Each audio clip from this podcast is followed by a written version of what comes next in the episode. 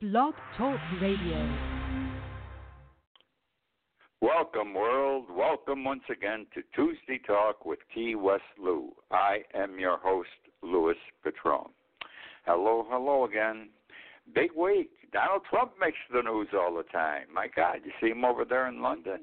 He's like royalty. He loves that pomp and circumstance. Uh, we're going to go to a few places tonight, some of which he will have visited already. We're going to be in London, Washington, China, Mexico, Mexico City, the East, Venezuela, Philippines, Italy, and Southeast Florida. So let's get into the London visit. This was a state visit. Uh, it's a big deal. Last time United States president once went was Obama, and previous to him, I think it was George too, and they're the only three that ever have been invited for a state visit. A lot of pomp and circumstance again. Did you see them? They're, they're lovely. That banquet last night that the Queen threw. What a party! Huge. Did you notice? No one smiles. No one ever smiles. I can't believe it. No one smiles when they're doing all these things. But anyhow, it's very nice. It's very refreshing. Let me give you my comments. Suppose I was coming to dinner at your house tonight. You invited me. And at the last minute, I call you and I say, Do you mind if I bring my four children? Well, you hadn't planned on my four children.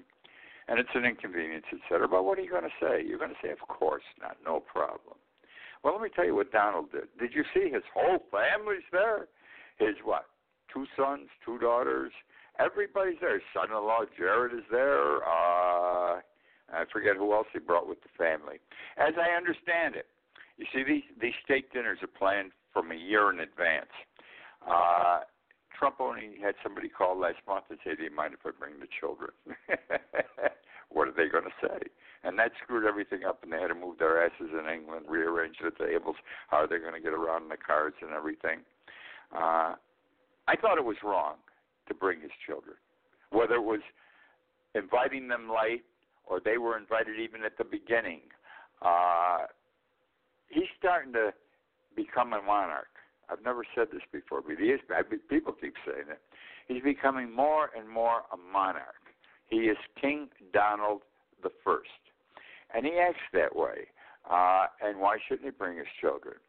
And I, I saw his kids. You saw his kids standing with other dignitaries uh, on a balcony, two or three stories up, and what a thrill that must have been in front of thousands of people.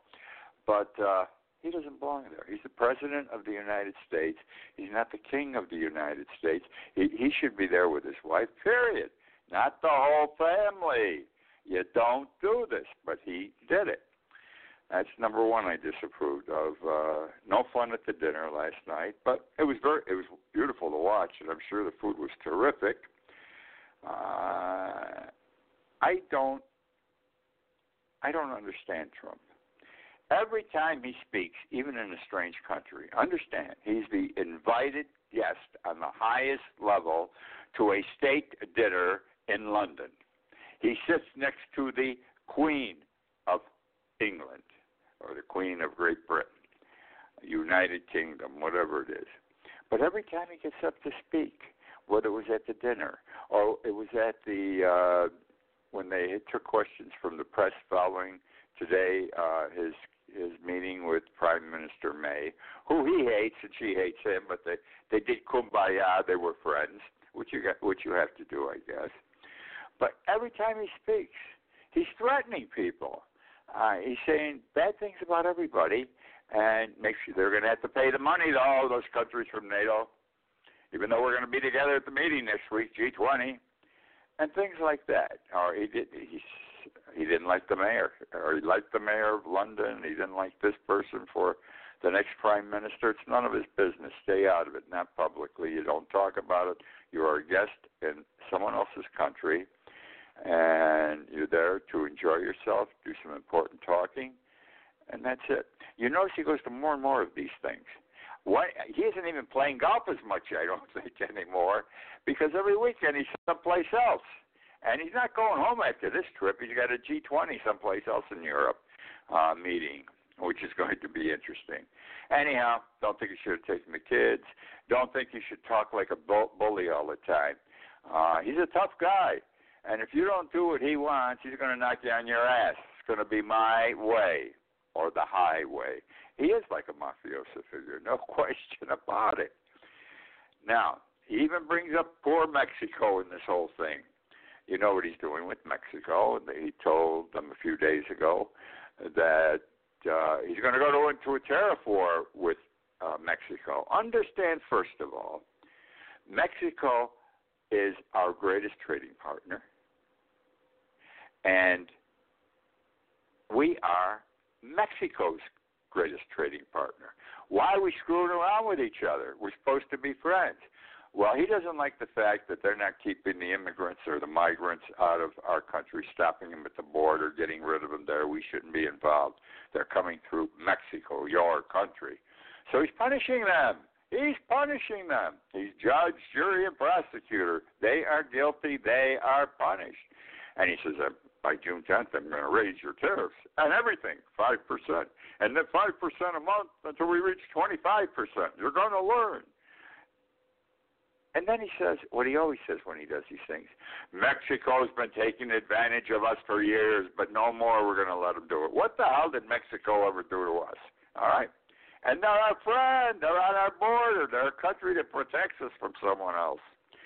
Uh, I don't understand what he's doing. We've got a group, a delegation's coming in from Mexico to talk tomorrow in Washington to Trump's people. It sounded to me the Mexicans think it can be resolved. It sounds to me that no matter what is offered tomorrow, he's not going to resolve the problem. He wants to have another tariff war. He wants another one. He loves tariff wars. He still believes that tariff wars hurt the people that you declared on. He doesn't understand. It hurts the American people. It's like an additional tax that gets put on the cost of whatever they're buying. He doesn't understand, and some of his cabinet people don't understand either, or they're lying just to please him. They don't want to offend the man. Uh, can't do these things. I, I just this guy's terrible, absolutely terrible.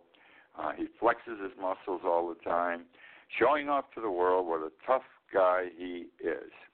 And when he does something like this, uh, like uh, he's threatening Mexico now, and he also threatened G20 countries in his speech last night uh, at the state dinner.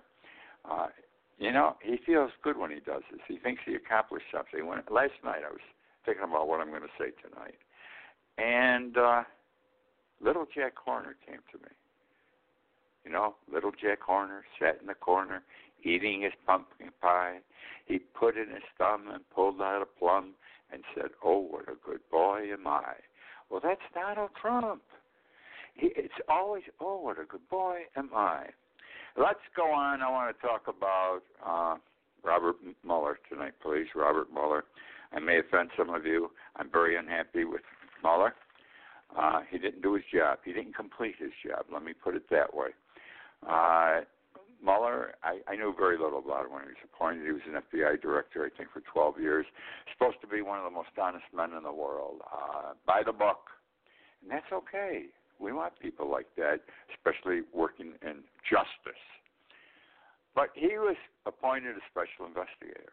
He should have come to a conclusion, not just say these 10 or 11 things are questionable. Uh, when it, he, didn't say this is wrong, that's wrong, this is indictable, that would be indictable, even though he says we can't indict the president.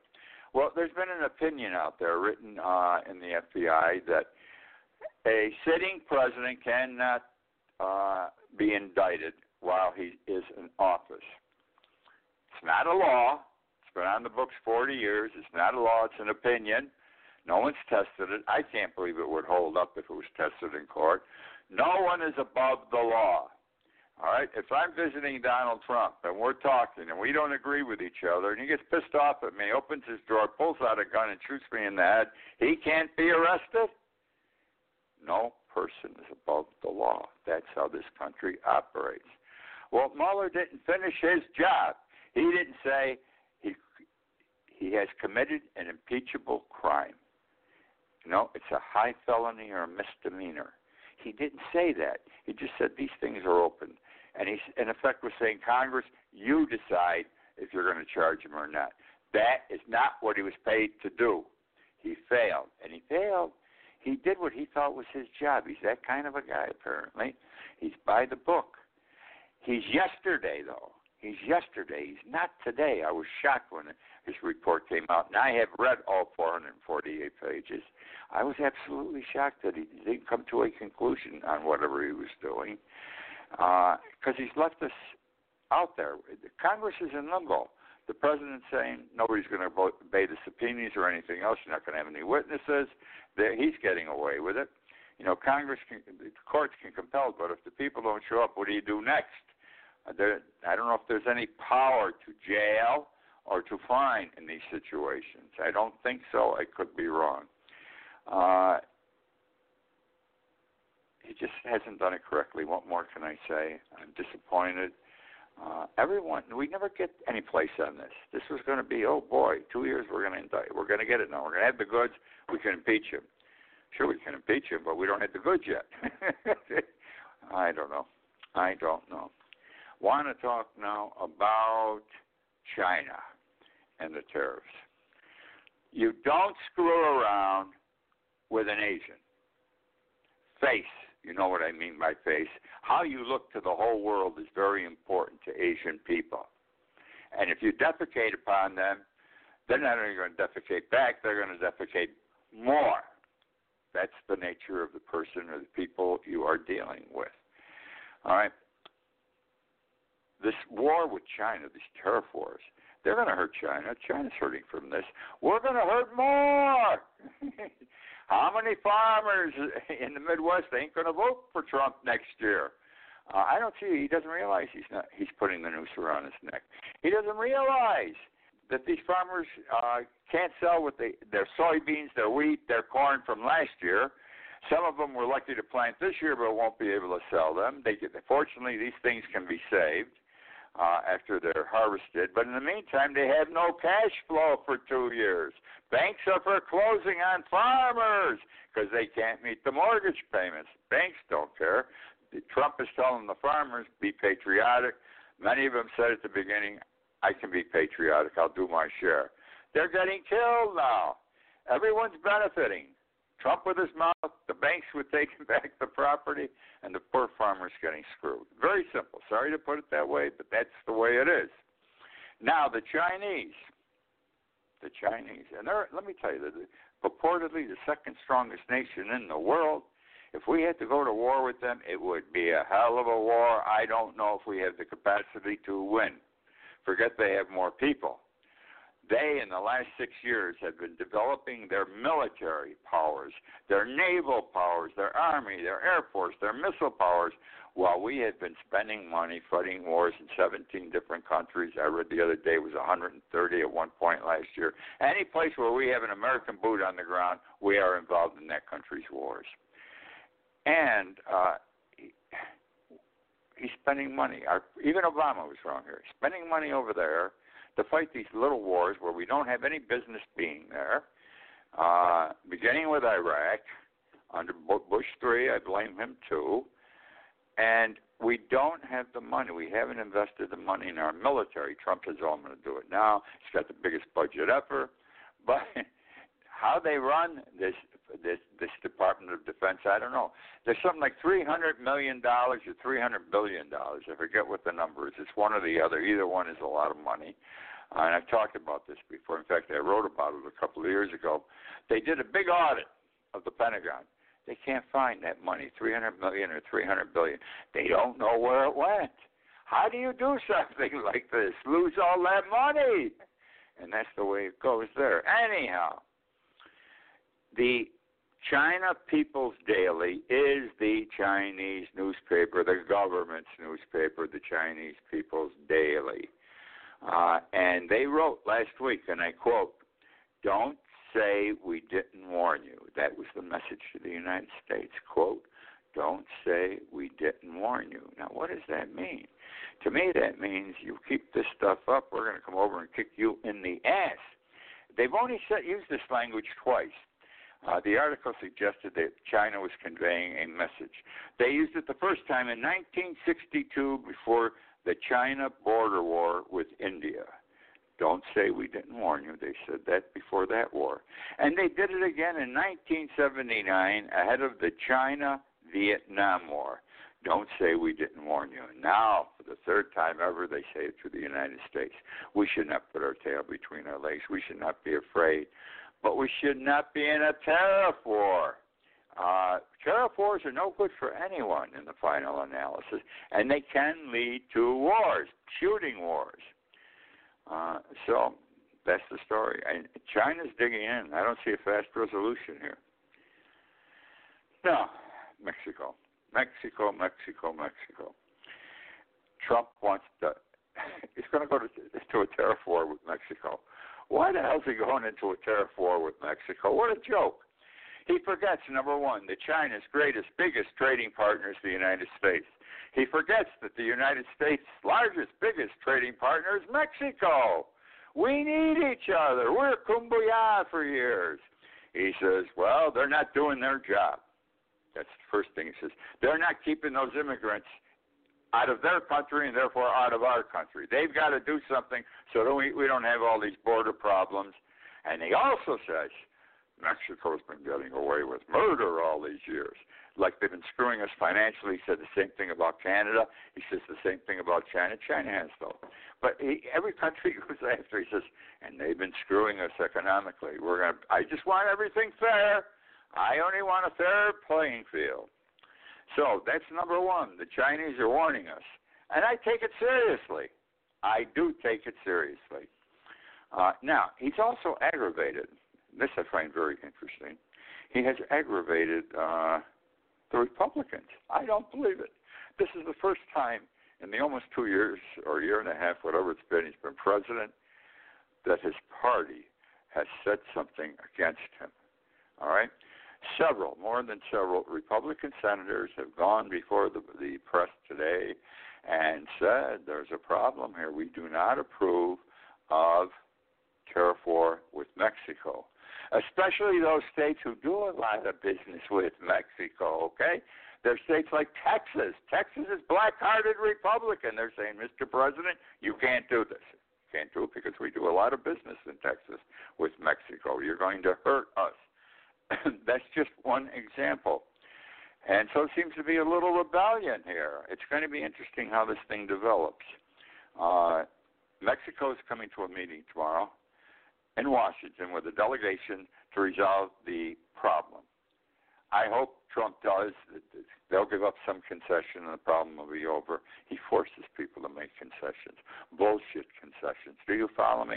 So he can say, they were screwing us, folks, but I took care of you and I took care of our country. I resolved the problem. Look what I made them do, which doesn't amount to a hill of a beans, but he makes it look like a big deal.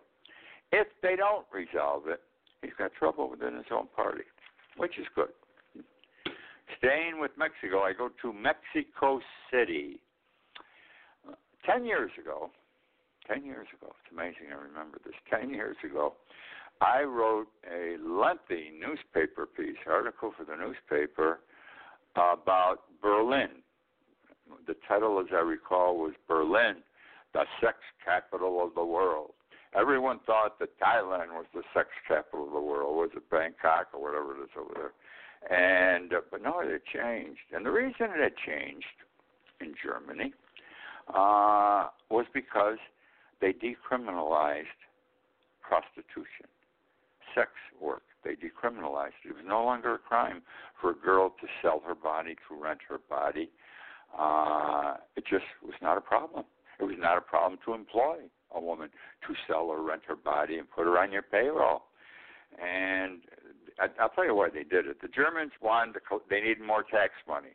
Now that prostitution is no longer a crime, it's a legitimate business, it can be taxed.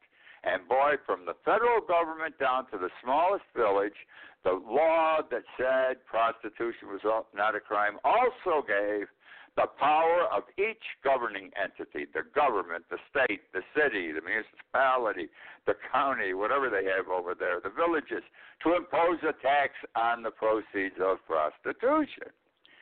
I'm going to get to Mexico and prostitution in a moment. All ties in. Well, now you got all these girls in Europe. Uh, some prostitutes already, some not, but they're in the Eastern Europe countries or in the Baltic countries, and they say, "Oh my God!" And the prostitutes in Germany were making a lot of money even before this law was passed. Now they're going to make more money. I'm going over and get my piece of the action. So all these girls came over and ladies from the other countries, and they went to work as prostitutes. Not a crime. It's the law of supply and demand because now you've got a big supply of prostitutes, and the demand is not great enough to satisfy them all. So now what went for a hundred dollars was going for fifty dollars, then twenty-five dollars.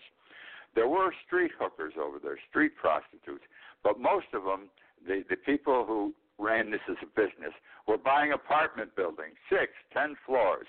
Every apartment was a place for prostitution. Companies would run a whole building, and when things got tough, they gave discounts. This was uh, Golfers Day, Senior Citizens Day, Senior Citizens Day, from noon to 8 o'clock in the evening. I know all this because I wrote the article. It's all coming back to me. And uh, you could have all you wanted to drink, food they had for you to eat from 12 to 8, and you could have as many girls as you wanted from 12 to 8 for one simple price, and it wasn't expensive. That's how bad things got. They also said when they passed the law in Germany, this is going to help the prostitutes because now they're going to have health plans, pension plans, they can unionize.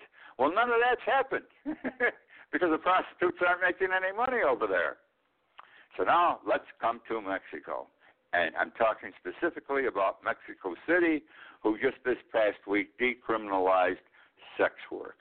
Sex work's no longer a crime. And they did it very simply in, in the law. The law reads now that people have a right to engage in sex work. People have a right to engage in sex work. They haven't put any of the details in, uh, what you can do and where and so forth, like Germany did. So this thing's still open ended. It's going to cause problems besides the problems I've indicated. Uh, there's nothing here to protect the workers like there was in Germany, but and that isn't working. Anyhow, the Mexi- you have to understand this about Mexico, and I didn't know this till I got into it with Mexico City. Mexico has prostitution on a legal basis in many, many parts of the country and in many cities. It's like Las Vegas, I guess. There are places where prostitution, not Las Vegas, but the county, there are a lot of places in Mexico where prostitution is already legal. The reason Mexico City did it, and there's always an excuse, there's always a reason, even though it may not be legitimate, is they want to stop sex trafficking. They're saying that thousands of women and thousands of children every year are being captured in Mexico City, big city, and they're being taken out of the country, sent to Europe and Asia to be used for purposes of sex. And they've got to put a stop to sex trafficking. I really don't think that is the reason, uh, but that's the reason they have given. So, Mexico City, sex is okay. Recession. I predicted two years ago we were going to be bankrupt by the end of last year or the beginning of this year. I was wrong. I'm wrong, I'm wrong. I saw it coming. I couldn't believe we could hold up uh, because not everything is for real today. The market's good. The market's good. But the market doesn't reflect how people are living and how, what their cash flows are in this country. It's the 1% to 10% thing. Yet there are people now more knowledgeable than me. I'm a history major, all right? There are economists, big time economists and they're saying there are clues out there that a recession recession is imminent this year by the end or early next year. And this is what they base it on different industries. I'm going to take just the automobile industry as an example. Did you know that in the last six months there had been 38,000 people laid off who were working in the auto industry in the United States? 38,000 layoffs. Uh, also, it has been predicted that car sales, vehicle sales, motor vehicle sales in the United States have peaked. They're on the downhill slide now, and it'll be years before they come back to way where they were. Right? Autos this year will decline in sales. It is projected by three percent. That's a big number, and they will continue declining in greater percentages in subsequent years. And what's happening here? Why is all this happening? By the way, this was all in the Wall report in the Wall Street uh, Journal recently, last week. Uh, reason is people will not be buying cars as much. They will not be buying as many new cars. Uh, good used cars are one of the reasons, but the primary reason is people won't need a personal automobile to own or buy a personal automobile. They're, we're going to have Ubers. We're going to have driverless taxis, uh, all these kind of things where we don't need to have our own car. It's going to be so easy to get around, and they believe this will decrease significantly the need for people to buy automobiles. I don't know if it's true. I don't know if it's right, but that's what the Wall Street Journal said this past week. Amazing, amazing, amazing, amazing. Oh, I want to get into a hospital thing. I've got two medical things. I hope I can get them in. I'm going to talk a little fast. They're interesting. Uh, San Diego Hospital. A premature baby was born. Now, baby, you have to carry 40 weeks for a normal birth. This baby was 20 weeks, three days old in the fetus. The fetus is in the mother's womb, rather. 20 weeks, 3 days, and the mother delivers. A preemie. The preemie, this little girl weighed 8.6 ounces, not even one pound. She was described as being the size of an apple, could be held in the palm of a doctor's hand. Uh, well, they did a good job. At the end of May, the baby was released from the hospital. Weighs five pounds, normal, healthy, everything going good. So all I'm saying is medical science is absolutely amazing what they can do.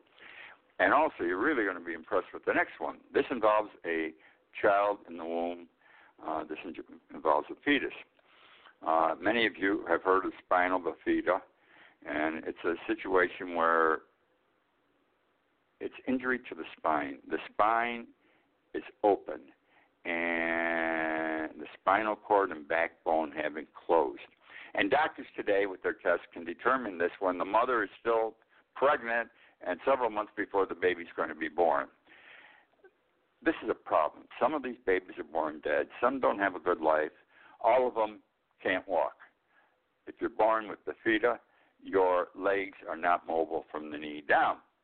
Well, hospital in Pittsburgh said, let's give this a shot. Some doctors have been working on it. And they said, let's operate on this baby while she's in the womb. We won't wait before she's born because they thought that would give the child an edge and she would be able to walk, etc. And the parent mother agreed. And so at 20 weeks, 20 weeks, the doctors went into the mother's womb and operated on the spine of this little girl when she was 20 weeks into her mother's womb. And because the difference is going to be whether she can walk or not walk. Well, the test came when the baby, the test, the results whether good or bad, came when the baby came out. As soon as the mother, the baby came out, it came out kicking. Okay, it was pulling its feet up in the air, rattling them around, and bending her toes. Her only problem is on her left foot, she can't bend her toes. Who cares? This is marvelous. She she'll be able to walk normally and everything else because the surgery was done in the mother's womb. It's a new area where the doctors are looking into now. Well, that is the show for this week. Uh, hope you enjoyed. Come back again next week. Tell your friends to listen in. Uh, the number I say this every week, but it's true. My numbers are fantastic. I can't believe it on this show. Most of you don't listen to this show on Tuesday night at nine o'clock. The show is archived. You can hear it 24 hours a day for the rest of the time it's on the internet. And a lot of people read it during the week at any time they want to. They listen to it rather. And I, I thank them for it. I'm glad they enjoy it, and I enjoy doing the show. So I'll be back next week, and we'll do another show, which I hope you will enjoy, and you will be here with me to listen to it. Good night.